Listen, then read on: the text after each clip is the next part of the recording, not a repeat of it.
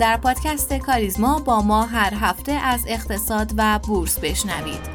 من آرام نظری و میسم رحمتی از گروه مالی کاریزما با شما هستیم.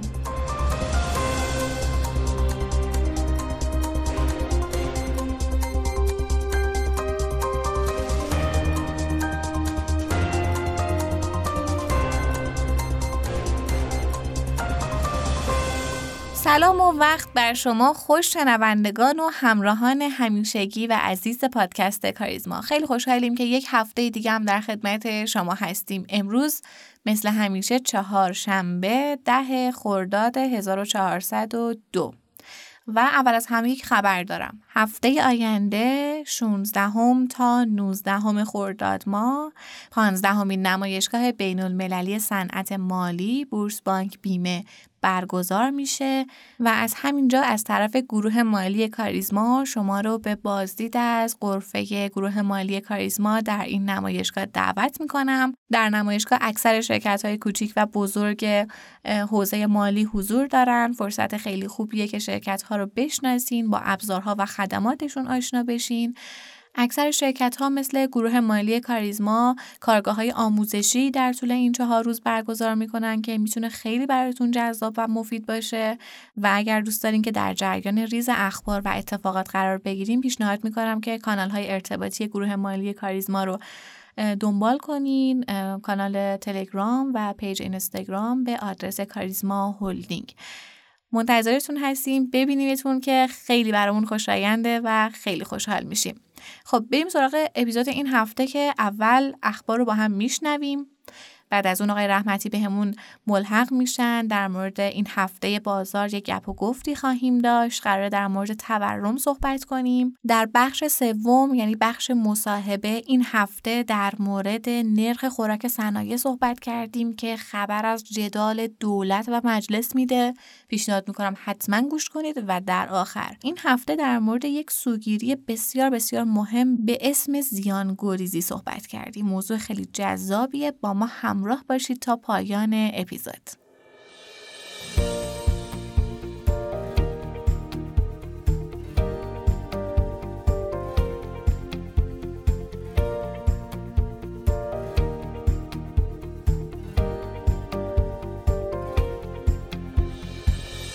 اخبار این هفته رو با پایان یک برند تجاری معروف و نوستالژی شروع می کنیم. برند تجاری قدیمی داروگر با بیش از 90 سال فعالیت تعطیل شد. عضو کانون هماهنگی شوراهای اسلامی کار استان تهران با تشریح جزئیات تعطیلی کارخانه قدیمی داروگر و اخراج کارگران اون دلیل اصلی این بحران رو مسائل و مشکلات مالیاتی مالک کارخونه عنوان کرد.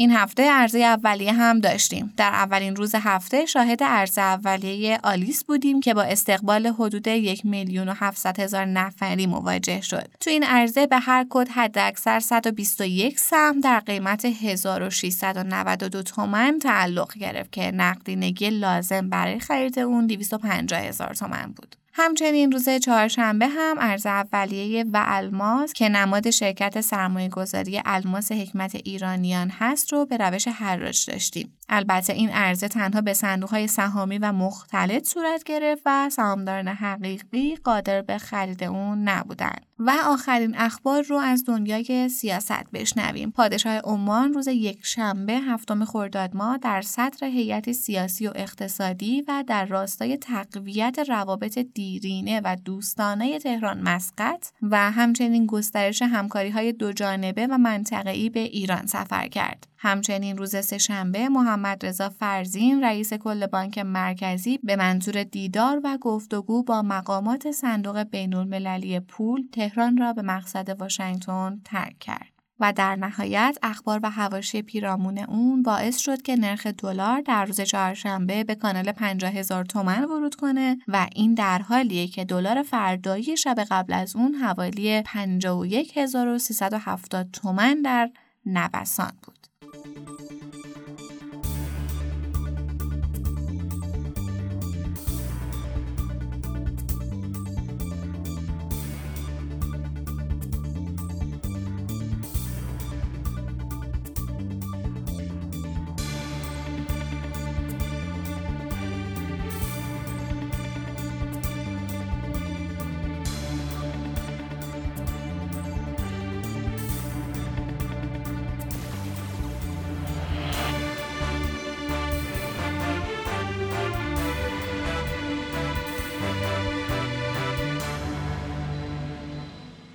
سلام عرض می‌کنم خدمت همه شنوندگان عزیز. امیدوارم که روزهای خیلی خوبی رو پشت سر بذارید و آخر هفته خیلی خوبی رو داشته باشید. امیدوارم که این آخر هفته تلافی بازار کم رمق هفته رو از دلمون در بیاره. این هفته آقای رحمتی بازار یکی از هفته کم ارزش خودش رو توی ماهای گذشته سپری کرد. به صورتی که ارزش معاملات حتی به زیر ده هزار میلیارد تومن رسید. چرا دوباره شاهد ارزش معاملات کم بازاریم؟ خب این کم بودن ارزش معاملات فقط تو بازار سرمایه هم نیست. ما تو کل بازارهای اقتصاد ایران توی هفته اخیر به دلیل دوباره مطرح شدن توافق هسته‌ای به حالت انتظار فرو رفتیم و همین باعث شده که تحلیل آینده بازارها دوباره سخت بشه. به همین دلیل هم هست که سرمایه گذارا کمی دست به حرکت می‌کنن و قاعدتا بازار سرمایه از این قاعده مستثنا نیست. در این هفته ما روزهای مثبت و منفی زیادی رو داشتیم و همین موضوع نشون دهنده اینه که خریدار و فروشنده قدرت برابری دارن و هر افت قیمتی خریداران رو فعال می‌کنه و بالعکسش هر رشد قیمتی فروشنده ها رو. قطعا این وضعیت تا زمانی که این ابهامات به خصوص نتایج گفتگوهای سیاسی به نتیجه قطعی نرسه می‌تونه پابرجا باشه و قطعا در هفته آینده با توجه به تعطیلات حتی می‌تونه ارزش معاملات کمتر هم بشه. فکر می‌کنم نصف عمرم در انتظار برای به نتیجه رسیدن ابهامات سیاسی گذاشته آقای رحمتی این هفته آمار غیر رسمی هم منتشر شد. تورم نقطه به نقطه فروردین ماه رو 68 درصد اعلام کردن و این عدد رکورد 78 ساله تورم رو شکست. آیا ریسک جدیدی به جز تحریم ها و عدم توافق در واقع اضافه شده که تورم به این صورت رو به افزایشه؟ خب سوال خیلی خوبی کردید و بحث رو یه ذره فنیتر دنبال کنیم. ببینید دولت پس از روی کار اومدنش نرخ بهره بین بانکی رو افزایش داد. همزمان هم سعی کرد با تأمین مالی از راه های دیگه ای رشد پایه پولی رو کاهش بده به طوری که رشد پایه پولی از محدوده بالای 40 درصد به محدودهای زیر 30 درصد توی اوایل تابستون 1401 رسید. اما در نیمه دوم سال قبل با بدتر شدن ناترازی بودجه دولت رشد پایه پولی مجددا افزایش پیدا کرد. تأمین مالی کسری دولت به صورت مستقیم یا غیر مستقیم با شیوه های غیر شفاف از طریق سیستم بانکی انجام شد و بانک ها هم این برداشتار رو از طریق بانک مرکزی تأمین مالی می‌کردن که خب این منجر به افزایش پایه پولی شدید می‌شد. از طرف دیگه سیاست های بانک مرکزی در قبال بانک ها در کنار انتظارات تورمی بالا منجر به ناترازی بیشتر بانک ها شد که از این طریق هم بدهی بانک ها به بانک مرکزی افزایش پیدا کرد که باز هم منجر به افزایش پایه پولی میشه. بنابراین بر اساس آخرین آماری که منتشر شده اونم مربوط به بهمن 1401 رشد پایه پولی رکوردی تاریخی ثبت کرد. بالاترین میزان رشد 11 ماهه پایه پولی معادل 34 درصد. اما در مقابل سیاست های کنترل ترازنامه خود دولت منجر به کاهش رشد نقدینگی در اقتصاد شد. به طوری که در پایان سال رشد نقدینگی با ده واحد درصد کاهش نسبت به مدت مشابه سال قبل به سی درصد رسید. آقا رحمتی من حرفاتون رو خلاصه کنم. یعنی کاهش رشد نقدینگی نتونسته رشد پایه پولی رو کنترل کنه و باعث ایجاد تورم شده. درسته؟ دقیقا همینطوری که شما میگید. این رکورد تاریخی رشد پایه پولی علا رقم کاهش نسبی رشد نقدینگی دقیقا وضعیتیه که در اون انتظار افزایش تورم وجود داره. در گذشته ما شرایط مشابه رو زیاد داشتیم و هر وقت که هر وقت که رشد پایه پولی بسیار بالا و فراتر از نقدینگی می‌رفت تورم ما هم افزایش پیدا می‌کرد.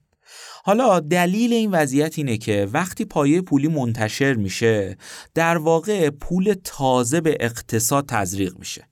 این تزریق پول تازه یا از کانال بانکاس یا دولت یا مستقیما با خرید و فروش توسط بانک مرکزی رخ میده. تزریق این پول تازه که به اون هم پول پرقدرت میگیم نه تنها سریعا قدرتی برای خرید در اقتصاد ایجاد می‌کنه بلکه قادر ترکیب نقدینگی رو هم به سمت تورمزایی بیشتر پیش ببره.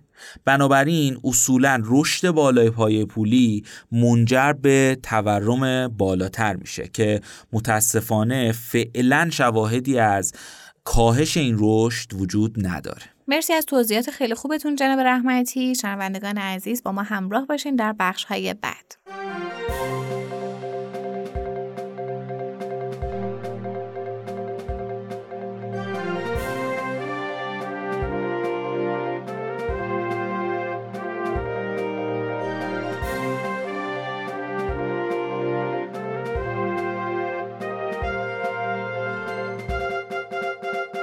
تسعیر ارز و یا تبدیل واحد پول کالای فروخته شده شرکت ها به ریال موضوعیه که همیشه چالش سهامداران بوده و هر زمانی که اختلاف نرخ آزاد و نرخ نیما افزایش پیدا کرده سوداوری شرکت ها به شدت از این موضوع متأثر شده.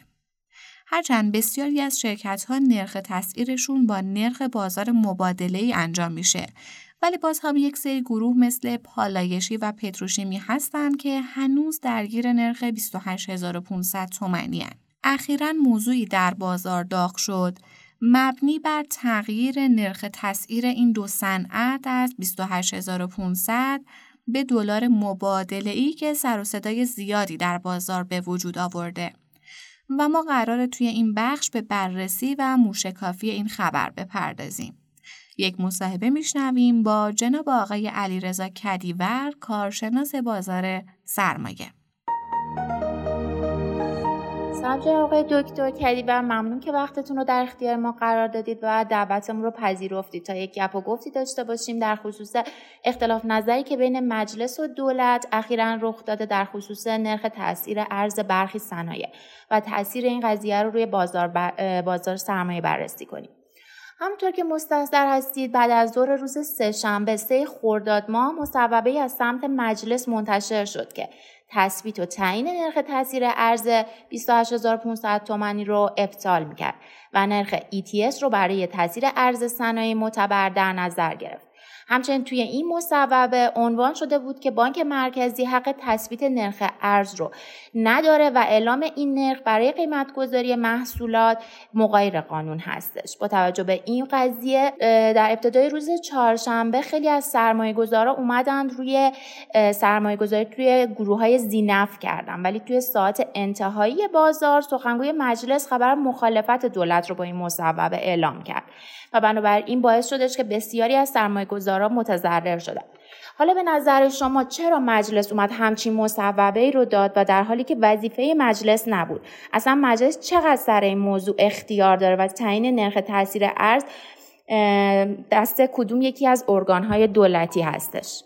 من سلام عرض می‌کنم خدمت شما و شنوندگان محترم. عرض کنم خدمت شما که ببینید نامه ای که شما اشاره می‌کنید برمیگرده به در واقع مکاتبه ای که آقای قالیباف رئیس مجلس داشتن با در واقع رئیس جمهور آقای دکتر رئیسی مبنی بر اینکه ایشون اشاره کرده بودن به دو بند از قانون دو تا ماده قانونی که در اونها اشاره می‌کنه که سیستم ارزی کشور سیستم شناور مدیریت شده هست و بر اساس اون در واقع آقای دکتر قالیباف اشاره می‌کنن که اینکه نرخ ارز بخواد به صورت فیکس ثابت و دستوری تعیین بشه خلاف اون دوتا ماده قانونی هست. اما خب نکته که اتفاق افتاد این بود که بعد از اون نامه فردای اون روز عملا از سمت دولت وزیر اقتصاد و بانک مرکزی اعلام شد که نه همچنان در واقع اختیار تعیین نرخ ارز و سیاست گذاری در خصوص نرخ ارز در اختیار بانک مرکزی هست و بانک مرکزی این اختیار رو داره که نحوه مدیریت نرخ ارز و تعیین نرخ ارز رو تعیین کنه. طبیعتا زمانی که اون نامه منتشر شد نامه اول مجلس دوستان در باز... یعنی فعالان بازار سرمایه یک واکنشی به اون خبر نشون دادن و مثلا یک سری صنایع رو از نظرشون این اتفاق براشون تاثیر مثبت داشت یک سری صنایع یا شرکت ها این نامه براشون تاثیر منفی داشت. یه واکنشی نشون دادن که بعدا با عملا تکذیبیه‌ای که از سمت دولت اعلام شد این واکنشه و این تحلیل اصلاح شد از طرف فعالان بازار. ممنون به نظرتون اگه دولت به ادامه دار بودن این وضعیت اصرار داشته باشه چه نتایجی ممکنه رخ بده و این فیکس کردن نرخ تاثیر تا کی می‌تونه ادامه دار باشه؟ ببینید ما تجربه این اتفاق رو در دولت آقای روحانی هم داشتیم زمانی که آقای جهانگیری معاون اول رئیس جمهور اون زمان اومدن اعلام کردن که در واقع نرخ ارز فعلا 4200 هست همون نرخ ارز معروف 4200 که خب چندین سال هم عملا نرخ ارز رو دولت تلاش کرد ابتدا برای کلیه وارد کننده ها و کلیه صنایع 4200 باشه. بعد کم کم اون رو تقلیل داد به کالاهای اساسی. بعد دیگه مثلا باز همون کالاهای اساسی رو به شدت محدود کرد. دامنه شمول اون نرخ ارز 4200 رو و نهایتا اون ارز 4200 از بین رفت. یعنی ببینید طبیعتا اینکه ما بخوایم در اقتصاد قیمت هر کالا یا متغیری رو یک نرخ فیکس بذاریم تجربه نشون داده که این نرخ نمی‌تونه دائمی و پایدار باشه. با فرض اینکه فرض کنیم اگر دولت دوباره بخواد اصرار کنه بر ثبات نرخ فرض. اینکه این موضوع تا کی می‌تونه ادامه پیدا کنه یک بستگی به منابع ارزی داره که در اختیار دولت و بانک مرکزی هست. بستگی به این داره که تراز ارزی ما چجوری خواهد بود. بستگی به میزان صادرات و وارداتی داره که ما داریم بستگی به خروج سرمایه از کشور داره و بستگی به اینجور مسائل داره که این سیاست تا کی بتونه ادامه پیدا کنه؟ ممکنه تا چند ماه بتونه ادامه پیدا کنه؟ ممکنه تا چند سال ادامه پیدا کنه؟ ممکنه برای یک سری کالاها تا چند سال ادامه پیدا کنه؟ پس این بستگی به این موضوع داره. ولی نهایتا نکته ای که وجود داره اینه که این سیاست نمی‌تونه تا ابد ادامه پیدا کنه و در آخر وقتتون هم دیگه کمتر بگیریم. اینکه اگه این نرخ به ETS تغییر پیدا کنه چه تأثیری می‌تونه روی صنایع داشته باشه؟ کدوم صنایع بیشترین بهره و کدوم بیشترین آسیب رو می‌بینم؟ و بازار سرمایه می‌تونه از این قضیه بهره مند بشه یا خیر؟ ببینید در نامه ای که آقای قالیباف و آقای رئیسی زدن اشاره شده که تعیین نرخ ارز برای شرکت های تولید کننده محصولات نفتی و پتروشیمی. پس یعنی اولا این موضوع فعلا صرفا به نظر میاد دامنه شمولش از نظر مجلس برای این صنایع هست. یعنی فعلا صنایع دیگری رو شامل نمیشه. در مورد صنعت نفت و پتروشیمی بسته به اینکه ما در اون صنعت شرکت هایی که داریم نحوه قیمتگذاری خوراکشون به چه صورته؟ و نحوه قیمتگذاری محصولات تولیدیشون و نحوه فروش محصولاتشون به چه صورتیه؟ این سیاست می‌تونه رو برخی از این شرکت ها تاثیر مثبت داشته باشه رو برخی تاثیر منفی. یعنی چی؟ یعنی اینکه شرکت هایی که دارن الان خوراکشون رو با ارز 28500 تومانی دریافت می‌کنن و براشون داره اون عدد محاسبه میشه اگر بخواد نرخ ارز آزاد بشه طبیعتا این شرکت ها حاشیه سودشون کاهش پیدا می‌کنه و این دست شرکت ها با کاهش سوداوری مواجه خواهند شد. حالا در یه حدی بستگی به این داره که در واقع اثر این چقدر باشه. در مورد سایر شرکت ها یعنی شرکت هایی که الان دارن خوراکشون رو و مواد اولیهشون رو با نرخ ارز آزاد می‌گیرن و فروششون رو هم دارن با ارز در واقع آزاد یا به نحوی حالا ETS بگیم انجام میدن این سیاست می‌تونه برای اونها تاثیر مثبت داشته باشه. به صورت کلی در صنعت نفت و پتروشیمی ما این سیاست اثر مثبت داره رو کل صنعت. البته باز تاکید می‌کنم رو برخی از شرکت ها معدود رو چند تا از شرکت ها این سیاست یعنی اگه آزادسازی اتفاق بیفته اثر منفی داره ولی رو اکثریت اثر مثبت داره پس در روی کلیت این صنعت اثر مثبت خواهد داشت. اگر این سیاست یعنی سیاست آزادسازی نرخ ارز بخواد شامل سایر صنایع بشه. بسته به این که باز شبیه به همین شرکت های نفتی و پتروشیمی. بسته به اینکه اون شرکت ها نحوه دریافت مواد اولیهشون به چه صورتیه؟ نحوه قیمتگذاری محصول نهاییشون به چه صورتیه؟ باز این باید تحلیل بشه که ممکنه رو بعضی از صنایع رو برخی از شرکت ها این سیاست یعنی سیاست آزادسازی تاثیر مثبت داشته باشه رو برخی تاثیر منفی داشته باشه. من فقط یک نکته رو در انتها عرض کنم اینکه ببینید قیمت گذاری نرخ ارز طبیعتا در این چهل سال گذشته نشون داده که اولا یک سیاست شکست خورده است. سیاستی نیست که به صورت دائمی بتونه ادامه پیدا کنه. صرفا سیاستیه که باعث میشه در یک مقاطع زمانی یک رانتی به یک سری اشخاص و یا شرکت ها یا صنایع داده بشه. پس صرفا ما داریم یک سری منافعی رو به یک سری اشخاص یا شرکت ها برای یک مقطع کوتاه براشون ایجاد می‌کنیم. این نکته اول. نکته دوم اینه که اما این رو هم باید ما الان مد نظر داشته باشیم که وضعیت اقتصادی ما در شرایطی هستیم که ما در حال حاضر تحریم هستیم. یعنی هم به لحاظ صادرات یک سری کالاها و محصولاتمون با مشکل مواجه هستیم. بابت صادراتشون باید هزینه های زیادی رو پرداخت کنیم که بتونیم تحریم ها رو به قول معروف دور بزنیم.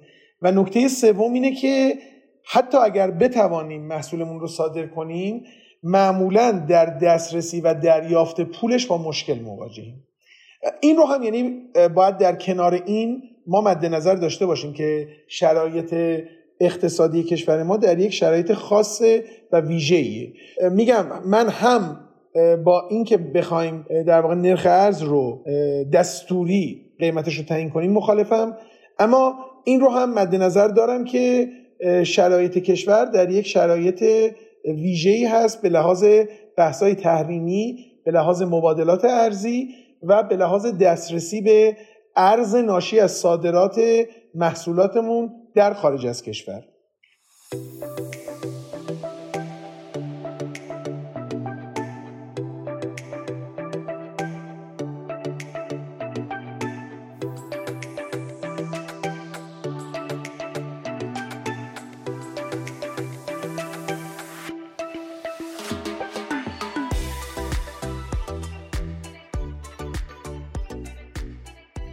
این بدیهیه که هیچکس از دست دادن رو دوست نداره. از دست دادن مالی هم از این قاعده مستثنا نیست. فرض کنید که به شما 200 میلیون تومن پول میدن. طبیعتا خیلی خوشحال میشین. ولی اگر از همون 200 میلیون تومن 100 میلیون تومنش رو پس بگیرن شما خیلی ناراحت میشین. در صورتی که همچنان 100 میلیون تومن گیرتون اومده. و این ناراحتیه از اون حجم خوشحالی خیلی بیشتره. اینکه چرا با نیمی از همون پول نمی‌تونیم خوشحالی کنیم؟ و صرفا از دست دادن اون 100 میلیون تومن رو یادمون میمونه؟ از این حالت انسان که به شدت از زیان فرار می‌کنه یا زیان در ذهنش میمونه نشأت گرفته که یک سوگیری معروف به نام زیان گریزیه دنیل کانمن برنده جایزه نوبل اقتصاد و همکارش آموس ترسکی که امیدوارم اسمشو درست تلفظ کرده باشم. اولین اقتصاددانانی بودن که تونستن ثابت کنن تجربه ضرر و زیان خیلی دردناکتر از تجربه سود و منفعته. و از این رو انسان بیشتر از اینکه به دنبال سود باشه در حال تلاش برای گریز از زیانه.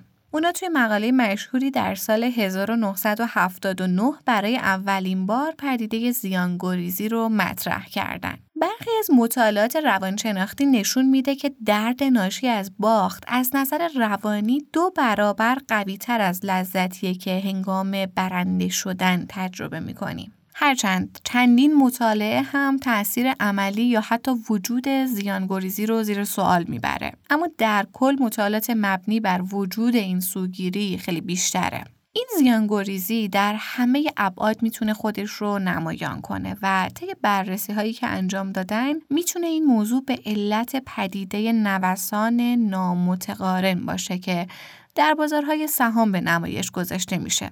جایی که نوسانات بازار سهام در بازارهای رو به کاهش بیشتر از بازارهای رو به رشده. توی روانشناسی هم بر اساس تئوری چشمانداز مردم بیشتر ترجیح میدن از ضرر و زیان اجتناب کنن تا اینکه به سود دست پیدا کنن.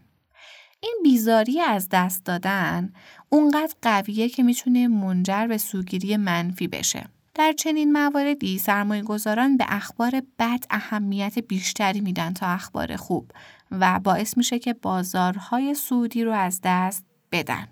تحقیقات زیادی برای پیدا کردن علل این پدیده انجام شده. اما مهمترین اون اینه که روانشناسا به نحوه سیمکشی مغز ما اشاره می‌کنن و در طول تاریخ تکامل ما محافظت در برابر ضررها برای بقا مفیدتر از جستجوی منفعت بوده.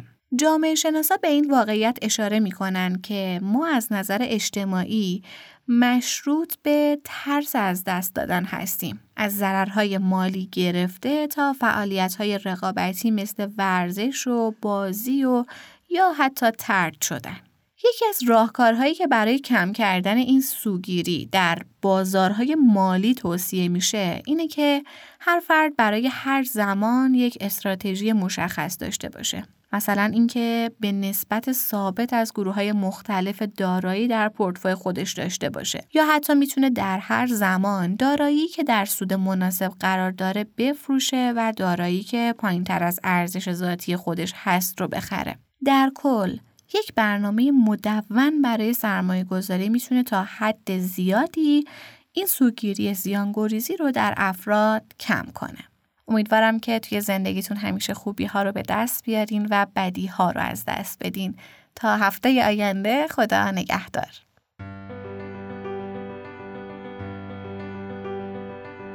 ممنونیم که همراه مایید. پادکست کاریزما رو می‌تونید هر پایان هفته در تمامی پادگیرها مثل Castbox، Overcast، Apple Podcast و Google Podcast بشنوید و با آیدی تلگرام pod underline admin با ما در ارتباط باشید. POD underline admin. تا اپیزود بعد خدا نگهدار.